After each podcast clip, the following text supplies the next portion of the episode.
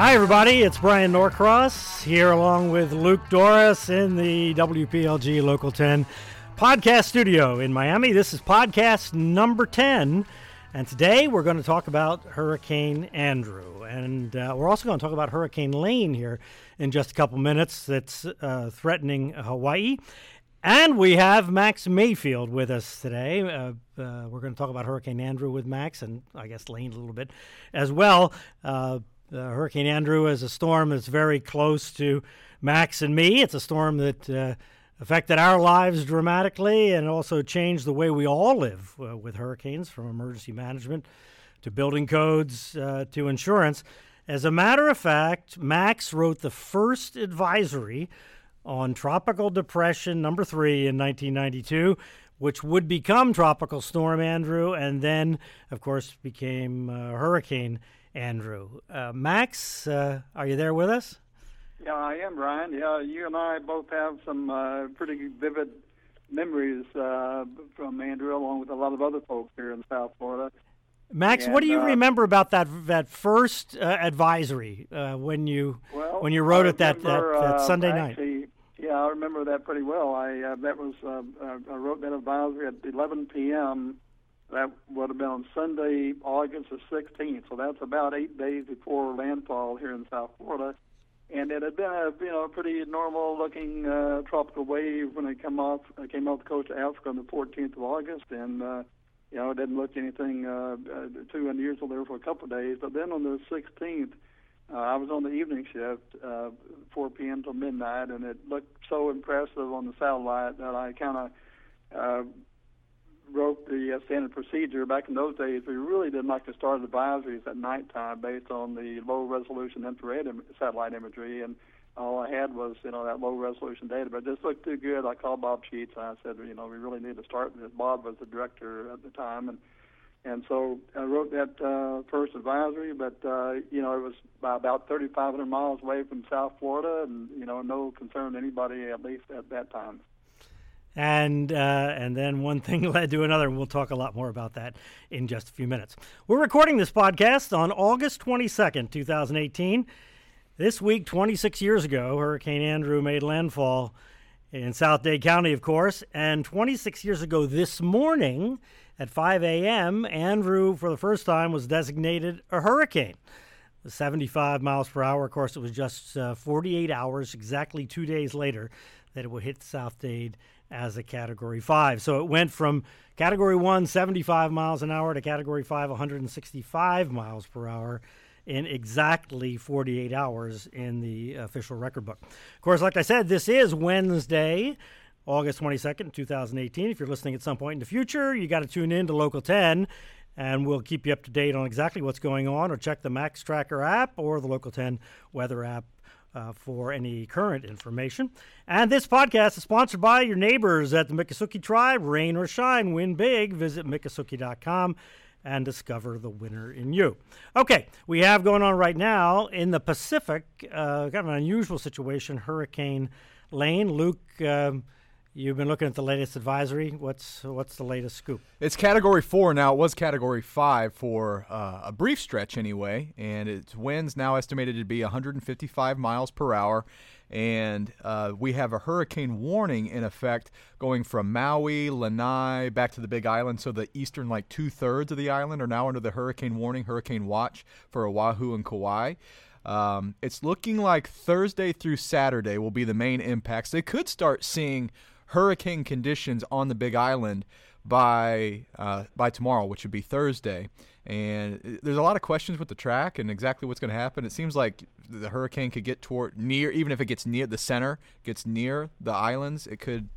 Nobody really knows how this will track, but the latest has been a little bit away as kind of a graze. Mm-hmm. Even if that were to happen, uh, there's still going to be some pretty significant impacts to the Hawaiian Islands. Uh, number one, probably be rain. It looks like at this point. Of course, winds are very likely too, tropical storm force, hurricane force, but the rain threat is a very real one with this hurricane. When hurricanes interact with tall mountains, the the mountains actually enhance the rain significantly. You have all that rain at the higher elevations. It comes down, has to come down to to the ocean, but also the winds are higher aloft. So when hurricanes interact with higher elevations, the actual higher winds than than whatever the hurricane is rated at. Let's say it ends up being uh, a hundred mile an hour hurricane, what's in the uh, as close as it's going to get to say Maui or Lanai or Molokai or, or one of the middle uh, Hawaiian islands.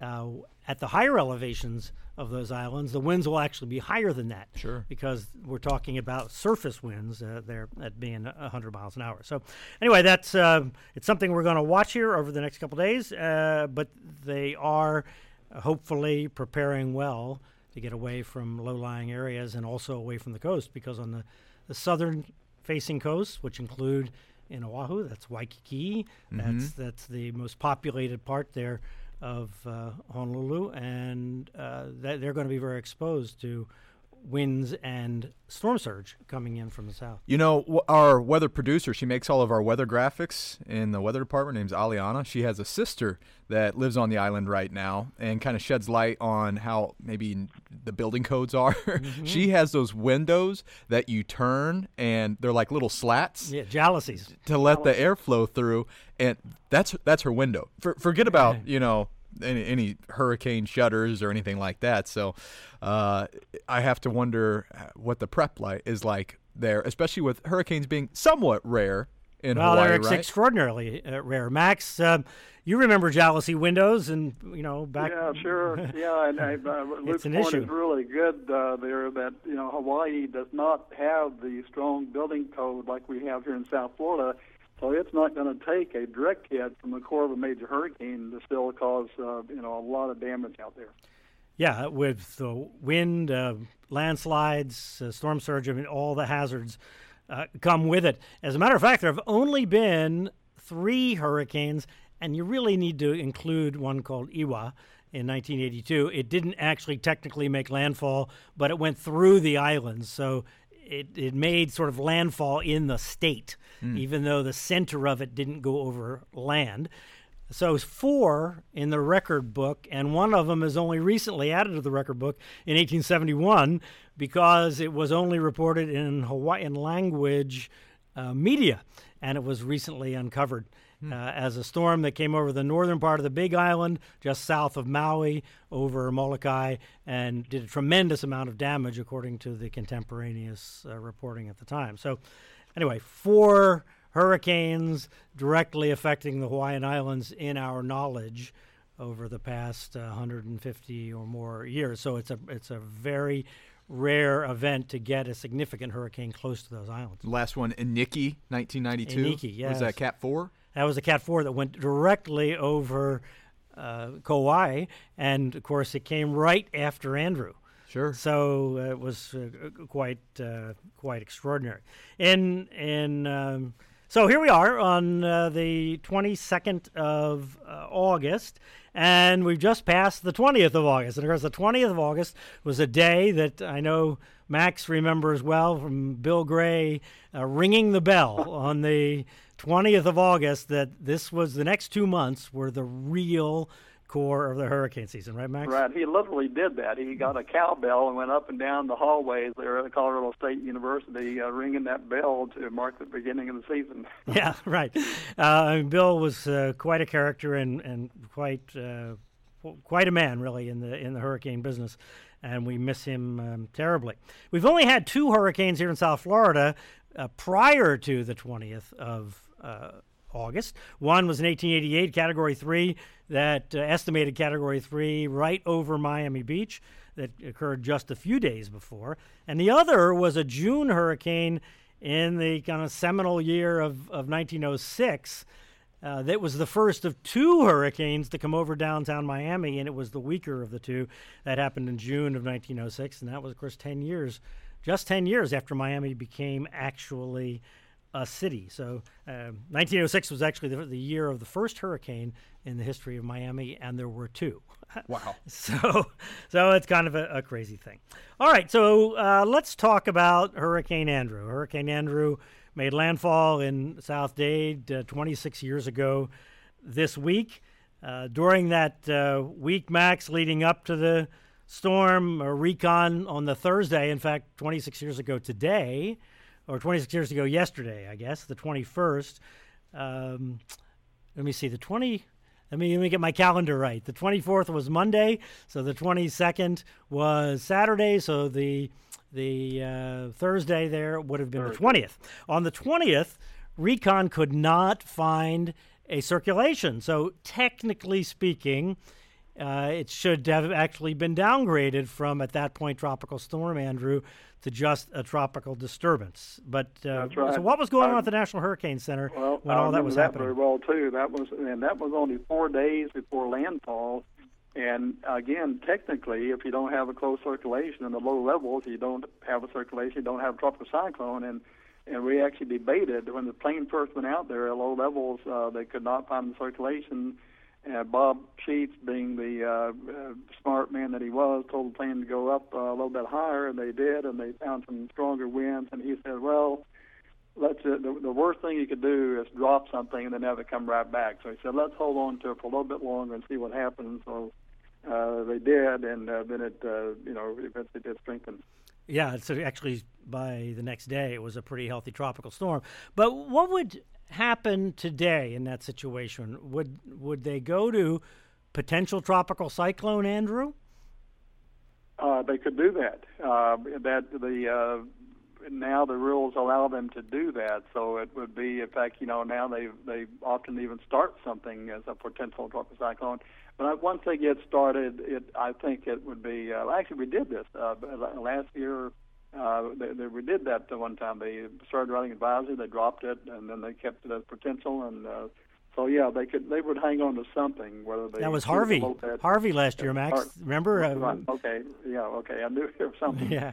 And so yeah, they uh, at least they'll they'll keep the attention focused on it, uh, whether it you know totally falls apart or is is uh, if they think it's going to come back, they'll keep talking about Yeah, it. Yeah, the advantage of potential tropical cyclone allows them to continue to put out a cone, continue to put out advisories, watches, warnings, and all that. Because if you can imagine, you have a system that, of course, we wouldn't know it while it was happening, but in the end, it's four days from making landfall as a Category Five, and it's called a potential tropical cyclone.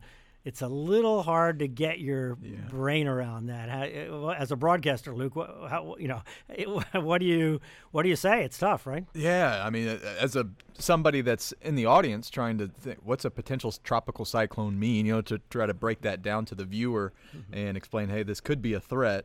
You know, that's that's just how you'd have It to. actually is a threat. Yeah. In fact, it's only four days, four days away, and then Friday, Max. Friday becomes a tropical storm. When what was the thinking at the Hurricane Center? What were you thinking that Friday when you know finally it was pretty clear that it was it had a circulation that it was uh, going to be some kind of a threat for somewhere.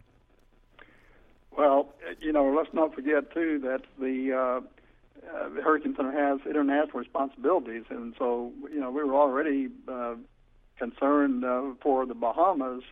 Uh, you know, before we got to South Florida, you know, we're coordinating. The Hurricane Center was coordinating with the Bahamas, and how many people remember Hurricane Lester? Not very many people, unless they live on Baja California. We had a hurricane in the eastern Pacific that the Hurricane Center was writing advisories on. We had hurricane warnings up, and it uh, actually made landfall at 8 a.m. on August 23rd. Really, I don't. So- I, I didn't remember that. I don't know why my Yeah, attention was not on the Pacific, but Yeah, uh, well, mine wasn't either. I mean, I was totally I was assigned to Andrew, but uh, I'll never forget uh, Ray Fagan from the Hurricane Center actually uh, started the advisories on that, and uh, yeah, that was a significant event uh, for Mexico anyway. But you know, at that time, even we were not thinking uh, major hurricane. Uh, you know, that Friday, uh, we certainly were not thinking major hurricane. And by the way, uh, it had been 27 years since the last major hurricane hit Miami. So we're talking about hard to get people's attention. Uh, you know, we hadn't had anything since Hurricane Betsy.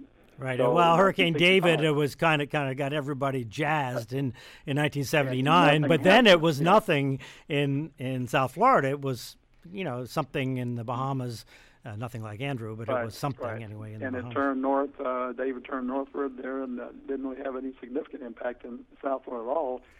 But the hurricane forecasters, you know, they were very much aware that, uh, you know, we had limitations in forecasting intensity, and we always talked about the possibility. In fact, the, one of the worst nightmares is having a weak system believe, you know, in that night before landfall, even the last the day before landfall, and you don't give people enough time to get prepared. So, uh, you know, that was in the back of our minds. But on that Friday, we were really not thinking major hurricane yet.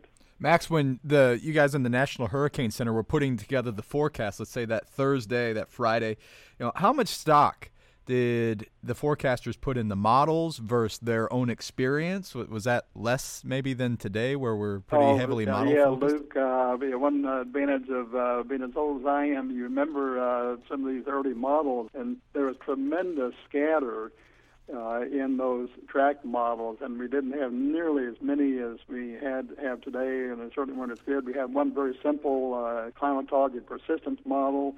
We had three extremely simplistic trajectory models. Uh, and then we had one kind of a statistical dynamical model that uh, it was called NHC 90, and that was actually the best model we had in the preceding uh, year. So you know we had some confidence in that one, and then we had this new model. It was called the uh, the aviation model. It was the aviation run of the uh, what was then the global model uh, produced by the National Weather Service but it had no track record. And it turns out that was the best model. Bryan, you remember this one, but Mm-hmm. uh, uh, you know at the time we did not know uh, if that was going to be good or not. And that's today's GFS, right? Or it would become today's GFS. So, that's that's uh, correct. Max, with the, the track, you, know, you talked about the uncertainty there, also with the intensity. One other one that came in, a factor that was perhaps uncertain, was the speed of motion. How quickly this storm uh, could possibly track toward South Florida, if it would ever make it to South Florida, uh, to the coastline. Could you uh, talk about how that came into play leading into the weekend? Yeah, well, that was a, that was uh, you know besides the intensity, which uh, you know the models uh, and the official forecast, you know, certainly failed to uh, uh, forecast a you know a major hurricane or Category Five hurricane. Uh, but the speed was a huge uh, impact because that we basically lost uh, uh, you know a day or so of preparation there. Uh, I'll never forget uh, uh, Bob Sheets. Uh, he, uh, if he had one thing to take back uh, in his life, it would probably be the statement he made to emergency managers on on that Friday afternoon, uh, telling everybody, you know, we need to watch this, obviously, but have a nice weekend. We didn't think at the time it was going to be here uh, you know, uh, that quickly. We lost at least a day. Or anywhere in the state, there. really. It Yeah, or anywhere in the state. And by the way, yeah. on that aviation model, uh, even though it verifies better than anything, uh, I, I did go back and look at that, and it it it, uh, it was still not very consistent. It had the speed right. Uh, one day it had it hitting. In fact, on the uh, let me look here. On Yeah, it had it in 20, Cuba, Uh, what, at first- yeah, it had point? it hitting Cuba. Right. Right, and then uh, a day or two later, it had it uh, going up towards Tampa. So it was flip flopping back and forth, uh, but it certainly did pick up on that speed, which was a little hard for us to understand because those, uh, you know, those trajectory models uh, use you know data from that global model, and uh, you know using uh, uh, you know mid-level steering heights that. Uh, uh, it- they should have been able. To, they should have been more consistent, but uh, modeling was not as advanced as, as it is today. What I was told when I wrote uh, my Hurricane Andrew story, the book uh, last year, was that they, in you know, the way that they got that vortex tracker, the way they got the spaghetti plot for the AVN, was they actually injected a vortex into the uh, aviation model, today's GFS model fields, and and then they would just see how like like throwing a a block into the stream of air, and they would see and they they uh, mark where it went, and that's how they got that track. And uh, the- actually, the first time it was actually even demonstrated was during Hurricane Andrew, so it was extremely preliminary, and the uh, as I recall this, Max, and maybe you you were there, but that didn't actually come out until the evening, sometime I think about seven thirty in the evening. Is that right? And, and then the Oh, the QLM was- came after right, after that, right. and this is the morning run. So this is the run from from 12Z or 8 a.m. Really wasn't uh, visible to hurricane forecasters till the evening. So it was Right. kind of after the fact.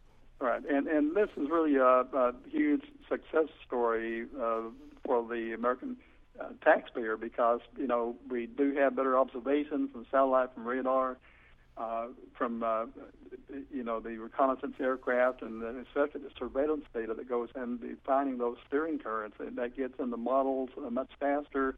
Uh, we actually the computers are faster. We get to look at those models much much faster. But yeah, Bryan, very good point. In those days, there was a tremendous lag between when we actually got to see that a global model, that aviation run of the global model. So when when they're making the five o'clock advisory in the afternoon, there is no output from the AVN. So when you go back and you look at all the spaghetti plots from back then now, you see them all on the map at the same time, and it you say, well, okay, why didn't they look at the AVN? Well, they didn't have the AVN at the time that the five o'clock advisory had to be right. made, yep. and then by the time it was time to make the eleven o'clock advisory, the AVN was from the morning. Yeah, and and plus had had no track record, so. So it, it's quite amazing. And the other thing I was told, Max, I don't know if you know anything about this, was that the the process of injecting the AVN uh, vortex or the, the storm vortex into the AVN affected the fields of the AVN in a way that it was detrimental to the NHC 90. That they found that out uh, much uh, after the fact.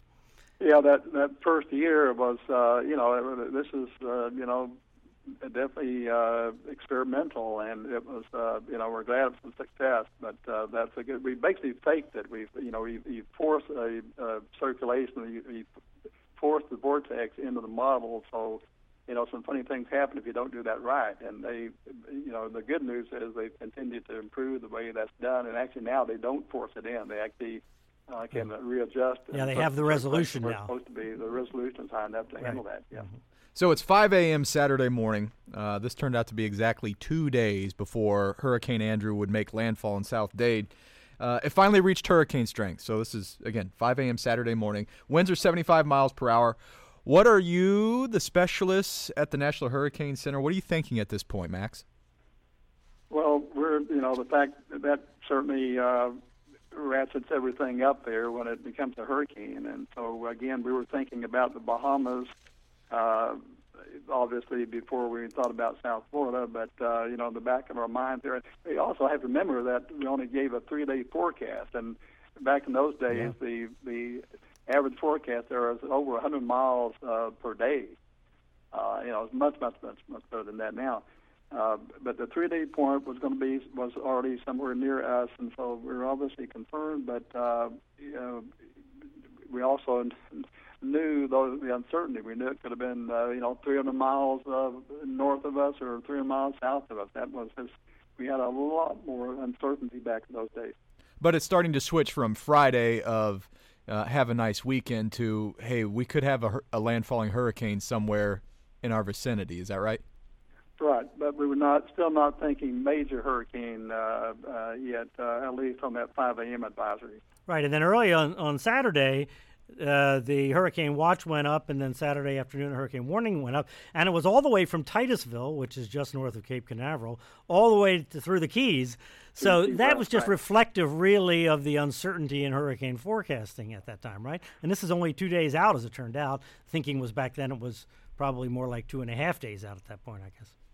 Yeah, right. I, in fact, that uh, the, the simplest model we had, the climatology and persistence model, it actually turned it northward so right. they uh, and the majority of the models were, you know, kind of between uh, CLIPER and the aviation model, and the official forecast was was near that midpoint there, although we kind of leaned a little bit closer to the aviation model.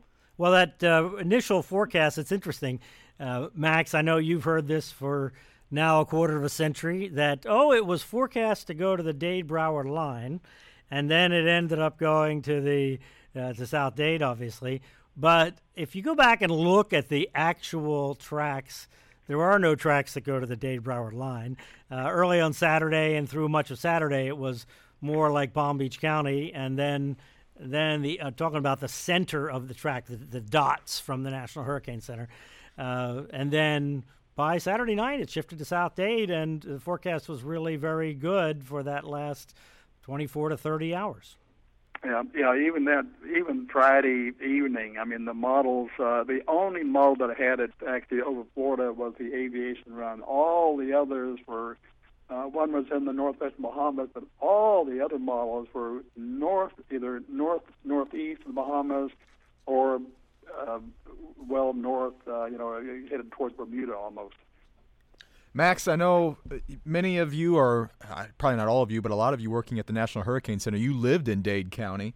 Um, what are you thinking at this point? Like, what what are you and your families talking about? Um, what did you do with your families at this point?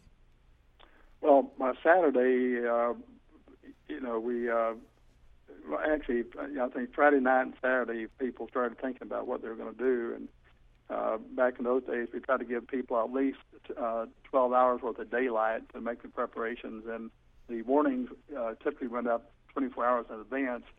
Uh, so it, it, things really got into motion. I think that uh, that weekend, but we really had. To, the truth is, we had to stay focused at the Hurricane Center. Again, we had a hurricane in the Pacific uh, making landfall. We were forecasting uh, Andrew and and about half the staff from the National Hurricane Center and the local Miami Forecast Office lived in the southern part of Dade County.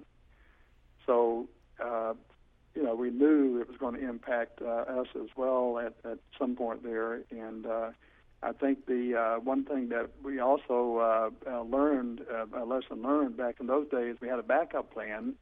Uh, but the backup plan was uh, really flawed. The backup plan, we sent five people to Washington D.C. to the National Meteorological Center, uh, and that really left us short-staffed in Miami. I mean, mm-hmm. the folks that were left in Miami, you know, we worked some pretty long days here and and uh, slept at the Hurricane Center and and Bob Sheets, uh, uh, Bryan, you know how uh, unflappable he was during all this, and just so everybody knows, he had only a couple hours sleep and. Uh, uh, two days, uh, you know, near the time of Andrew's landfall in Florida.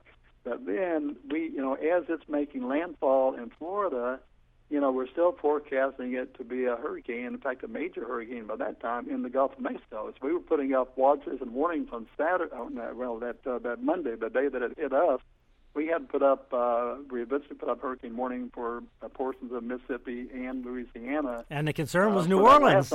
I remember. I remember people. Huge concern. yes, people yeah. were crazed over. Oh my God! Look what's happened in Miami, and now New Orleans is going to be next. I mean, it's you know this kind of fatalistic kind of thinking. I'm right. thinking for the right. for the listener right now. You know, Max, I mean, you're a hurricane specialist. You worked for, you know, you're a director for the National Hurricane Center for quite a spell, and you've got a hurricane heading your way. What did you do with your family? Did you guys bring him into the Hurricane Center with you? Uh, a lot of people did. Uh, I thought my house was uh, well built enough that uh, my wife and three children uh, stayed here in the house, and also the deputy director at the time, Jerry Jarrell, he was one of the guys that we sent up to Washington for the backup plan. So Jerry's wife, mother-in-law, and his uh, son, his intimate son, stayed with us. So we had a house full of people, and uh, you know, my the, the good news is, uh, you know, we were in the northern eye wall, but we were on the outer edge of that northern eye wall, which was not nearly as bad as the innermost edge uh, of the eye wall. So, you know, my shutters worked fine, but uh, I lost all the all the tiles and even the tar paper on the east side of my house. Uh, but I, I can't uh, even begin to complain compared to what happened to folks farther south. Yeah, it was amazing that the extreme gradient driving south, the the uh, tremendous change in the amount of damage because of these narrow bands or cells that rotated around the eye and all that analysis uh, afterward. Mac, just I wanted to clear it up because I said that the watches uh, and warnings went up on Saturday, but the the hurricane watch, and I was talking about the Bahamas, but that's a little confusing. So the hurricane watch for South Florida, as I recall, went up 5 p.m. on Saturday afternoon.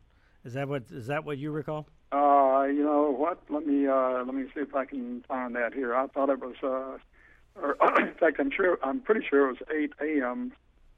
because how, how I remember. Dr. No, the, no, the, the watch I'm talking about now, not the warning. Because the warning went up, yes, the warning went up, yes, the warning went up Sunday morning at, uh, you're right, eight, the 8 a.m. because there was the whole question of why isn't it up at 5, and when they ordered the evacuation right. before the warning, and all that happened on Sunday, yeah. But Saturday, I just wanted to be sure that we were right. I'm pretty sure it was 5 p.m.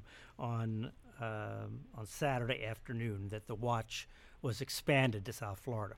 Okay, I can't see that uh, in front of me here, but uh, I'll keep looking for it here. You guys' memory. Uh, oh, okay, 5 p.m. Saturday, Hurricane Center. Uh, uh, this is from Bob Sheets' book here. Hurricane Watch is posted from Titusville down to Key West. Right. So yeah, you're right. 5 p.m. on Saturday was the watch. And Right, the because warning, because it went up at 11 a.m. in the Bahamas, I remember. So uh, that Saturday, Yeah. when I I went on TV just after 11 a.m., we already had the hurricane watch for the Bahamas, but we didn't have any sense that Saturday afternoon that this was for sure a you know Miami storm. Um, it, it could have just Oh, as no, easily yeah. have been a Palm Beach storm. You know, I mean, we weren't surprised in, in a sense that it was Miami, but but in the end, or or South Dade, but uh, it really by Saturday on Saturday it could have been anywhere in the southern part of the peninsula. Yeah, that's absolutely right. So Saturday, it's still a Category One hurricane for most of the day. Yes, hmm yeah, Yeah. until Yeah, uh, yeah. Uh, it's getting stronger. So so by late Saturday night, by the eleven o'clock advisory Saturday night, so on the news, uh, we went sort of indefinitely on the news that night, and it got to be after one a.m.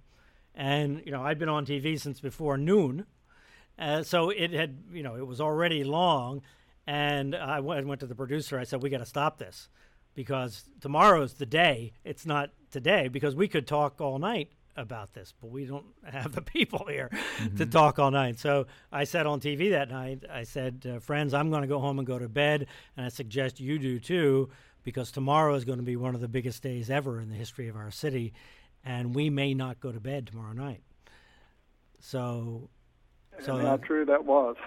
yeah, yeah, and that's the way it worked. You know, I mean, I didn't know that that was what was going to happen, but I just thought it was just sensible that that that night it was it was the night to sleep because you know when these big well this was a small strong hurricane when strong hurricanes are coming the weather before them is usually very good and so the way the timing on Andrew worked out with the storm arriving overnight, uh, Sunday night, early Monday morning, the weather all day Sunday was perfect.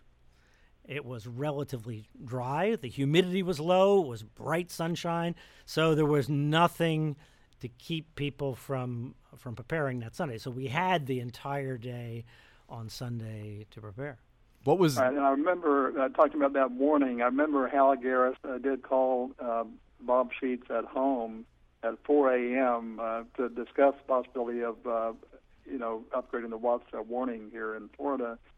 And uh, they talked it over. Bob decided to wait until uh, he got in uh, uh, 8 o'clock so he could talk to the emergency managers and at least give them a heads up uh, what they were going to do. And so even though, you know, today we would do that sooner, but in those days, you know, we tried to give uh, uh, 24 hours and tw- 12 hours of daylight is what we were really trying to give people.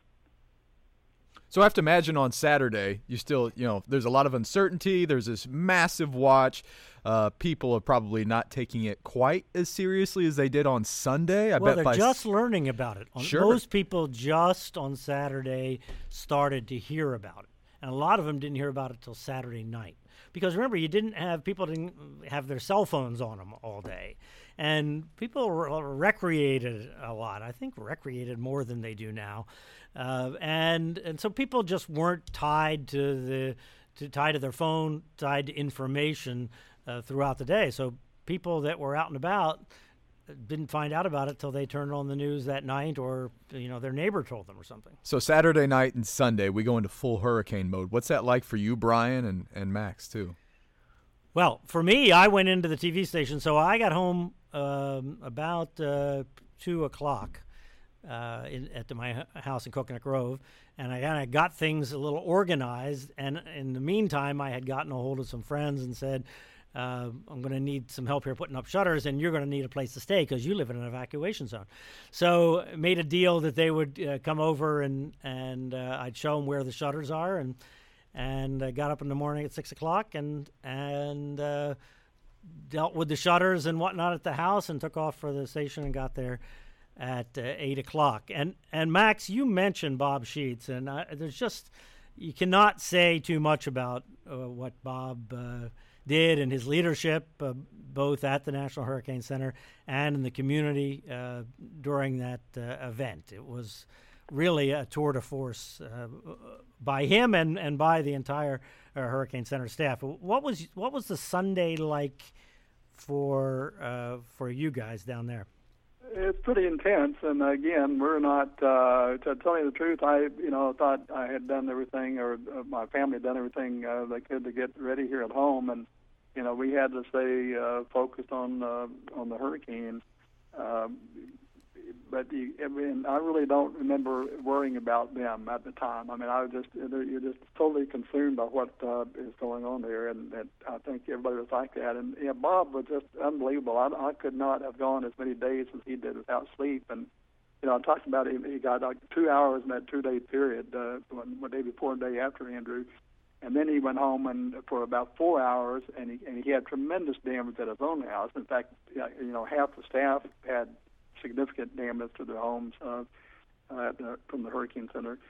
And then he he stayed up another two days or so with uh, with four hours of sleep. So I just don't know how he did that in about a six day period there.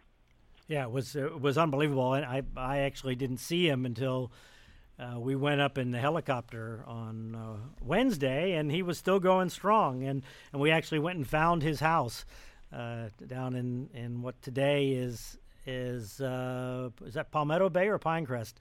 Anyway, we um, we hunted up his house uh, there east of, of US one in South Dade, but but it took us a good while because we couldn't recognize what we were seeing from the air. The only right, real I, I remember that now. Remember Y'all were in the helicopter, and I and by the way, he had not just his house, he had, he had a son and a daughter who exactly. lived south of him, and that went through the eyeball, the inner core of the eye. So yeah, he was, and we could not, you know, contact uh, our families for a long time. Yeah, it was. Um, it was something, but that Sunday, the Sunday, I think for for me at the television station, for for the team at the television station, for team here at at uh, Channel Ten, I mean, it was everybody going hundred and fifty percent all day. But you know, the thing was, as Max said, uh, you know, we didn't we didn't know where the storm was going. We just knew that there was this threat. So the difference between now and then, back then, we really did respond to the threat. We didn't have any confidence in the forecast. So we responded to the threat. Now, people kind of think they know where the storm is going, right? Mm. Much more so. And so people more respond to the forecast now, which is actually not good. That's not a good transition. What you really want people to do is respond to the threat. They want to res- you want them to respond to the risk, and and so uh, interestingly, by the time Sunday evening came around, the streets here were empty. There was nobody running around, scurrying around at nine o'clock. I ninety five was empty. Uh, it was a car here and there. People had done what they thought they needed to do. Now, in the end, as as Max said, you realize, oh my God, I, uh, there were many things I could have done, but but it had been 27 years since a hurricane, and and but but people felt like they were ready by that evening, and it you know it didn't happen until overnight. Ready for what? Because at this point, so far, it's been there's a threat of a hurricane, but it's been a, a Category One so far. People, I I assume, wouldn't take that as a an immediate life and death type well, now of we're talking threat. About Sunday, though. So Sunday we well, get in has this. What what are we dealing with on Sunday? Well, what do people know well, then? Let me I'll tell you the advisory that I wrote that Sunday morning. I in fact I remember this uh, extremely well because uh, Kate Hale, the emergency management director for Miami-Dade County, actually came. The, the EOC was located very close to the Hurricane Center. Uh, which is near the University of Miami and Coral Gables at uh, the time there. Anyway, Kate came in uh, to the Hurricane Center and knew what we were going to do in that 11 a.m. advisory. And the, the headline that I put in the advisory is uh, Dangerous Category 4 Hurricane Andrew heading for South Florida. All preparations uh, mm. to protect life and property, including evacuations, should be rushed to completion. And Kate uh, literally yelled uh, at us and said, do you realize what a Category 4 hurricane does to my evacuation plan? And, you know, we didn't uh, have much response to that. We are just telling it uh, like it is. Uh, but uh, yeah, that had huge impact as far as the number of people that uh, uh, were being told to evacuate. That Sunday afternoon, as a Category Four, and today the thinking is that the, the winds were 170 miles an hour. At that time, they were analyzed to be about 150 miles per hour. I think it was max when it hit Eleuthera in the Bahamas. So that's on the east side of the Bahamas. Now, at that time, we didn't have any coverage out of Eleuthera. Uh, we didn't have any connection with Eleuthera. Actually, we couldn't find out what actually happened in Eleuthera because we could tell that the by the satellite picture that the eye went directly over the northern end of Eleuthera, so we knew that they got mauled there. But also, I'd been to Eleuthera, and I know that there's high ground there, so I wasn't too terribly worried about the people, you know, because it's not that many people, and they do have high ground. They're very hurricane savvy in the Bahamas. Uh, but we knew there was this incredible hurricane uh, coming in our direction, uh, and you know the the tremendous dread was that you know might this thing come over downtown Miami and change the change the city and just just really destroy the the Port of Miami, the banking center, the airport, the Coral Gables, uh, you know, the, the history and the fabric of the place. Uh, South Beach, uh, which was just beginning to be resurrected in 1992. So that was, you know, that was in uh, it was in my mind. I'm sure it was in the mind of many people, but we didn't have any confidence that we knew. Mm-hmm. So you know, it was one of those things of don't worry about the things you can't, you don't really have enough information to to worry about. Worry about what you can do right now. So that was really the approach that I took through the day on Sunday, and I assume. Max, that's the approach that that uh, you guys took as well. Uh, you, are so busy yeah. that you're doing doing what needs to be done at the moment. Right. I remember when the wall went over Eleuthera there in the Bahamas. I mean, we knew you know so shallow on that west-facing side of the island there that uh, uh, they had, in fact, it turned out they had 16, 20 feet of storm surge on the northern part of Eleuthera there. Uh, and uh, so, yeah, we were worried about all the hazards, but, you know, certainly the storm surge, uh, that we'll talk more about that later, hopefully, but, uh, and the wind. The, the wind uh, certainly got our attention, but we are also really worried about the storm surge. Max, uh, so so this obviously a lot of things happened in the, in the interim. The storm began to weaken. That hit the, the Gulf Stream, and in terms of its eye wall replacement cycle, it came back in this incredible hurricane. Obviously, hits in South Dade, goes right over Homestead. What was going on at the National Hurricane Center while uh, in those overnight hours of Sunday night, Monday morning, uh, yeah, uh, as as the building was shaking there? I actually I remember uh, an interview with a Local 10 with Ann Bishop. I had uh, uh, I had gotten off uh, the shift about midnight on Sunday, uh, but I hung around. Actually, I gave Bob Sheets a little break, let him have a, a short break anyway, and I did a few of the media hits, including this one with Ann Bishop. And at that time, it actually had they based on the aircraft data. Uh, the Air Force did a superb job of staying in there as much as they could, and it, the, the pressure had uh, actually risen.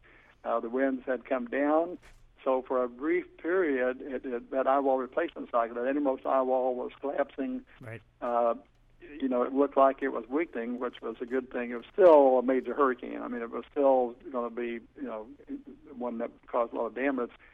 Uh, but then the the you know the one of the worst nightmares uh, is that uh, went across the Gulf Stream and just before those six hours before landfall, that uh, outermost eye wall contracted and uh, intensification, rapid intensification happened again, and uh, you know it came. Well, actually, it was upgraded to the category five, but we didn't really do that till ten years after the fact. That's another story. Yes, yes, it is. You know, I think it was Ed Rappaport that wrote the advisory that I remember in the in the discussion.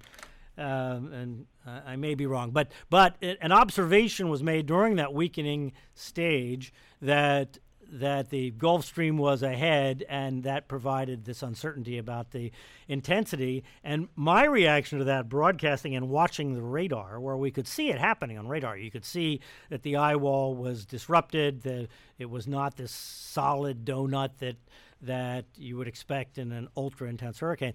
My reaction was that I wasn't going to talk about the weakening that mm. the aircraft was saying. The pressure was up, I think, to 937, uh, and and the winds were down to like 135 at that point. Still a hellacious hurricane, but I didn't want anybody to be at anything but the highest level of, of preparedness. And yeah. I just, you know, nobody was experienced with these things. I just thought, after all we've said about how terrible this is going to be, uh, let's not take our foot off the the accelerator. You know, based on this and that observation about the the uh, Gulf Stream being ahead, and also there was already some talk at that time about the the issue of the winds being deflected inward. Uh, as the hurricane approaches the coast. landfall. Yeah, yeah, right at landfall because you get the increased friction with the land, which has a tendency to want to turn the winds to the left, which actually can can in and of itself cause a little bit of uh, intensification was the theory. It was just an early discussion of that theory at the time. Hmm. Right. Of course, they don't all do that. They don't all do that. Them, right, uh, will right. weaken uh, as they move over land, but uh, yeah, we still don't know. Uh, and there, there's, I mean, even today, there will always be uncertainty, uh, not just in forecasting the intensity of the hurricane, but even in estimating that initial intensity. Uh, we've got aircraft, we've got a lot more sophisticated uh, observing uh, systems than we had back then. But there's still some uncertainty, and I think the Hurricane Center would probably say they're still, if they're within 10% of the actual maximum sustained winds, you know, they're happy. Yeah, they're they're very happy. All right, so uh, anyway, Max, I wanted you to be able to finish your story about uh, what was going on at the National Hurricane Center uh, through the storm. You had all these families in there, um, you know, trying to because they didn't feel safe at home and they felt safe in that building, which was had its hurricane shutters uh, closed up. You were buttoned up, and then what happened? Well, uh, I remember uh, what I did. I mean, everybody is, you know, nobody's complaining about being tired or anything. I, uh, I guess I kind of wimped out. I uh, somewhere around two or three o'clock, I went back and uh, uh, found a place out near where the ham radio guys were set up, or uh, uh, an office where I could uh, take my sleeping bag in. I was going to rest a little bit. I laid down. About five minutes later, one of the windows blew in. Yikes. Uh, in the in the room right next to behind me, the shutter. Right next to me, behind the shutters. Correct. And I'm thinking that's not supposed to happen. So I kind of gave up on taking a nap and uh, just went back out there and and uh, stayed there uh, with Bob Sheets there during the night. Uh, he uh, uh, again was just uh, unflappable. He was just amazing uh, that he could keep going as long as he could here. But uh, everybody, uh, well, actually, I had somebody that, well, this was probably right after landfall. I had somebody try to call my uh, wife and see how things were, how the family was doing, and the house did. Uh, and we couldn't, uh, you know, the telephone lines were down, the power's out. Um, um, a lot of people uh, could not get any uh, reports. We couldn't really hear what was happening. And and you had a generator go out, right? The one of the the generator that provided the air conditioning for the building well, went out, as I recall. Actually, the I went back and uh, read Bob's book on that, and it, it, it appears that our backup generator, in fact, I'm sure the backup generator continued to work, but the air conditioning units were on top of the roof with the radar, and uh, they were damaged. So the you know the, air, the bottom line, the air conditioning went out, and it got unbelievably hot uh, inside the uh, the center there. And that you know computers don't do well when they're getting hot, but we never did have to invoke the backup uh, team. We kept limping along and and uh, oh, the water system was inoperable too. We couldn't even flush the toilets. And we, some of the media people were good enough. They went over to a little pond there at the University of Miami and uh, brought back some buckets of water to flush the toilets even. So, uh, you know, it, was a it was a tremendous team effort, uh, you know, throughout. But uh, uh, you know, we knew we had to still uh, as it's moving over us, we had to make sure we did uh, the best job we could as it headed towards Louisiana. Max, you mentioned the radar, and you guys lost that in the course of the storm. Can you tell me about, you know, I, I can't imagine the noise on that bad boy. You know, that thing's huge, making yeah, the noise well, on the. Yeah, right. Bob was, uh, you know, sitting in front of the big monitor that we had in those days, uh, and you know, he was using the radar primarily as a backdrop, and we heard this big boom, and uh, and, and we knew what it was. The uh, uh, the, the radar went out, and the the, the uh, radome on around the radar had blown off the pedestal, and and uh, in fact, pieces that were found uh, in the swimming pool over at uh, the Holiday Inn next door to the Hurricane Center at that time, and so yeah, we were without radar, but we did have a backup. We had uh, you know a backup. We got the Palm Beach radar, mm. uh, and we also, even though the sat, we had these two huge satellite dishes uh, in back of the building. They were shredded. So no satellite from our, uh, you know, direct dishes there, but we had a backup plan in place for that to come down a landline from uh, Washington D.C. and that that worked a little delay, but that worked fine because, you know, we had to keep going uh, with without air conditioning, and we finally got some portable air conditioning units in uh, after a day or so, and that you know that helped uh, tremendously. Max, we're we're running short on time, but uh, uh, I wanted to talk about what your impressions were on uh, Monday morning, or when you finally, or when did you finally uh, get out of the Hurricane Center, and when were you able to go home, and and you know what did you, what were you, what do you well, think when I, you saw? it? I could not uh, get hold of uh, my family, and I, I, I had somebody calling repeatedly, uh, and they just never could get through. So finally, I had. Uh, oh, I remember now the uh, uh, Vivian George, uh, administrative officer at the Hurricane Center I had one of those big portable, uh, uh, big uh, car phones back in those days, and she was driving around uh, my neighborhood and called and, and I said, "Well, how's my family?" And she said, "Oh, they're outside. They look like they're fine." I said, "How's the house?" And she said, "Well, house doesn't look too bad." And I said, "How my trees?" And she said, "What trees?" so I knew I had a had a problem there. And then I finally got home. I wanted to get home before dark that night because the you know stoplights, street stop signs are down, and uh, you know, the, there was debris all over the roads, and I, so I came home just at uh, sunset, and just like a lot of people, I had no real idea where I was, and even you know, I'm driving under and around uh, down power lines, and and I finally got uh, somewhere close to my neighbor. I saw some neighbors walking, and I just said, "Where am I?" and they told me, "You're a block away from your home," and I, I just didn't uh, recognize that. First thing I got home, and you know, made sure the family was okay, and I I didn't have any shingles or tar paper on the east side of my house, so I told my kids to go get a ladder. I wanted to get up on the roof and see how bad it was, and and uh, one of my kids just laughed and said, "Dad, you don't need a ladder and uh, follow us." And they took me around back, and I had a neighbor that had a giant Bischofia tree that had fallen down uh, on my house, and we just walked up the trunk of the tree and got up on the roof that way. Wow. Right, Max, just uh, real quickly, you mentioned storm surge. I didn't want to uh, leave without talking about that because we don't talk about the storm surge in Hurricane Andrew, but it was uh, stunning in South Dade, both in, in its height and in the fact that it hit in a place that the maximum hit in a place where nobody lived. That was a lesson not learned in Andrew because Andrew is so small, you know, unbelievably small in size. Even though it's a Category Five intensity-wise, the size is extremely small, and that limited the aerial extent of the storm surge. So uh, I remember looking uh, with Brian Jarvinen and uh, the Deering Estate, or trying to find the storm surge uh, mark, and we couldn't find any. Well, the uh, you looked inside the building usually to find the still water level, and we couldn't see anything. And the reason we couldn't see anything, it was just when the windows blew in, uh, it just it sandblasted the ends of the wall, so they were clean as a whistle. But he finally opened the door underneath the stair, uh, the stairs there, and and he said, "Found it." You're right. and we walked in there, and it was a beautiful mark, and it actually was 16.7 feet there, 16.9 feet down at the Burger King International headquarters. But yeah, you're right. It did not cross over except for a couple of small areas. Old Cutler. Old Cutler is a ridge line, and so we were very, very fortunate that it was not uh, a larger storm than we had. Yeah, all kinds of things happened, Andrew, that we don't really talk about. That being one of them, uh, the the damage on Brickell Avenue was uh, really quite tremendous in the hundreds uh, or thousands of apartments that were blown out, but because of the incredible events in South Dade, just the this this moonscape of damage in South Dade. We, you know, we don't really acknowledge those the, the folks that went through that in a variety of other ways. Max, uh, thanks so much, and uh, we'll see you here at the office. So uh, Okay.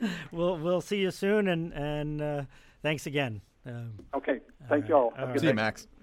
Max, uh, you know, Max and I go way, way uh, back, but really to about the time of Hurricane Andrew. It was, you know, that was a very cementing event for many people in, in South Florida. That uh, you came, you come to know people really well when you go through something. Uh, It doesn't have to be that extreme, but when you go through an extreme event with, with somebody. I can only imagine. Uh, the very producer of this show, Jeff Tabs, he was telling me we, we did a, uh hurricane special where he went down and covered Hurricane Irma earlier this year, and we got on the subject of Andrew, and he goes, "You know, the hurricane was bad. He went through Hurricane Andrew, but he goes, it's the weeks and months after that are just hell." Where you and you talk about that in your book significantly, where um, you know people didn't have a roof. They they didn't have a roof there. You know, for the first week before the military uh, took hold. Where the hell's the cavalry? That famous line before they finally got in and uh, stopped Thursday, the looters. So yeah, Mm-hmm. that was Thursday after a Monday storm, and the and the cavalry didn't come until Saturday, and they really didn't have control until Sunday, and that just began the process of actually having stability. That didn't put roofs on anybody's house. That that began after that. It was really uh, for me, and I was very lucky because I lived in Coconut Grove, and uh, you know the damage was minimal. Power came back on on Friday, and and I was and I was fine. But for two years, that was all I did was Hurricane Andrew, and for and there are people that lived in the Hurricane Andrew environment for up to five years, really, because they couldn't get their house repaired.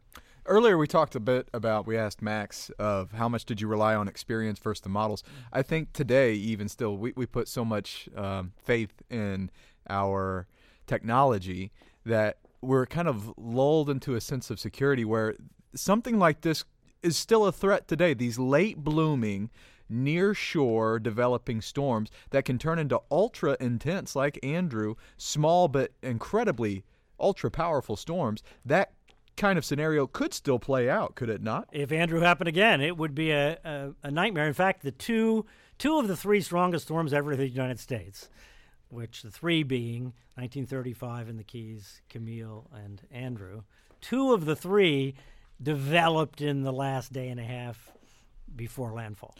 Uh, So it's a it's a stunning reminder that these things do happen. They don't all happen like Hurricane Irma. And when they're small, they're new, they're weak. It's difficult for you to get much confidence in the forecast. and to get your mind around the possibilities. It's Sure. just it's very hard to communicate.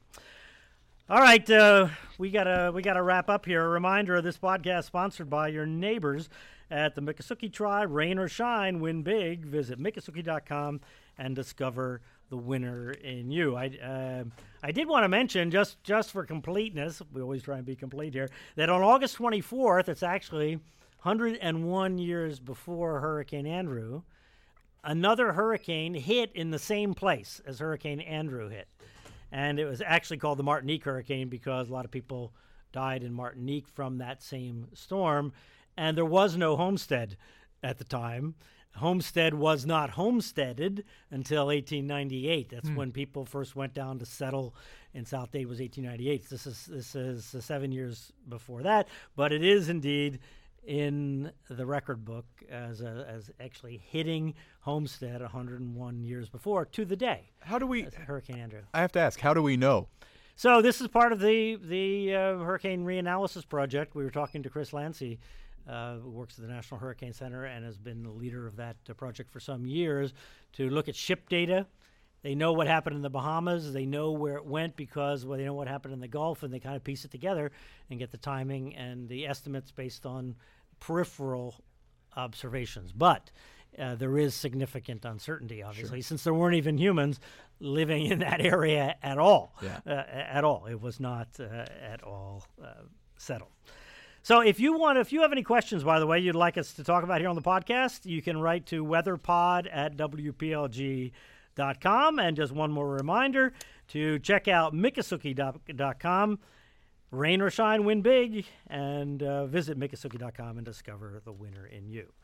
So, Luke, good to have you back. I hope uh, you had a good two weeks off. You got Oh. your marrying done and you got your honeymoon and done. And, and miss it. congratulations. We're really happy for you. Thank you so much. Yeah, we actually spent part of the honeymoon in Key West. It was awesome. It, it it is an awesome place. So that's our podcast for this week. Uh, we'll be back again the next week, and we're going to talk about the uh, we're going to talk about Hurricane Katrina next week, and with a voice that you will all know. So until then, I'm Bryan Norcross for Luke Dorris here in the podcast studio at Local 10 in Miami. Have a good week.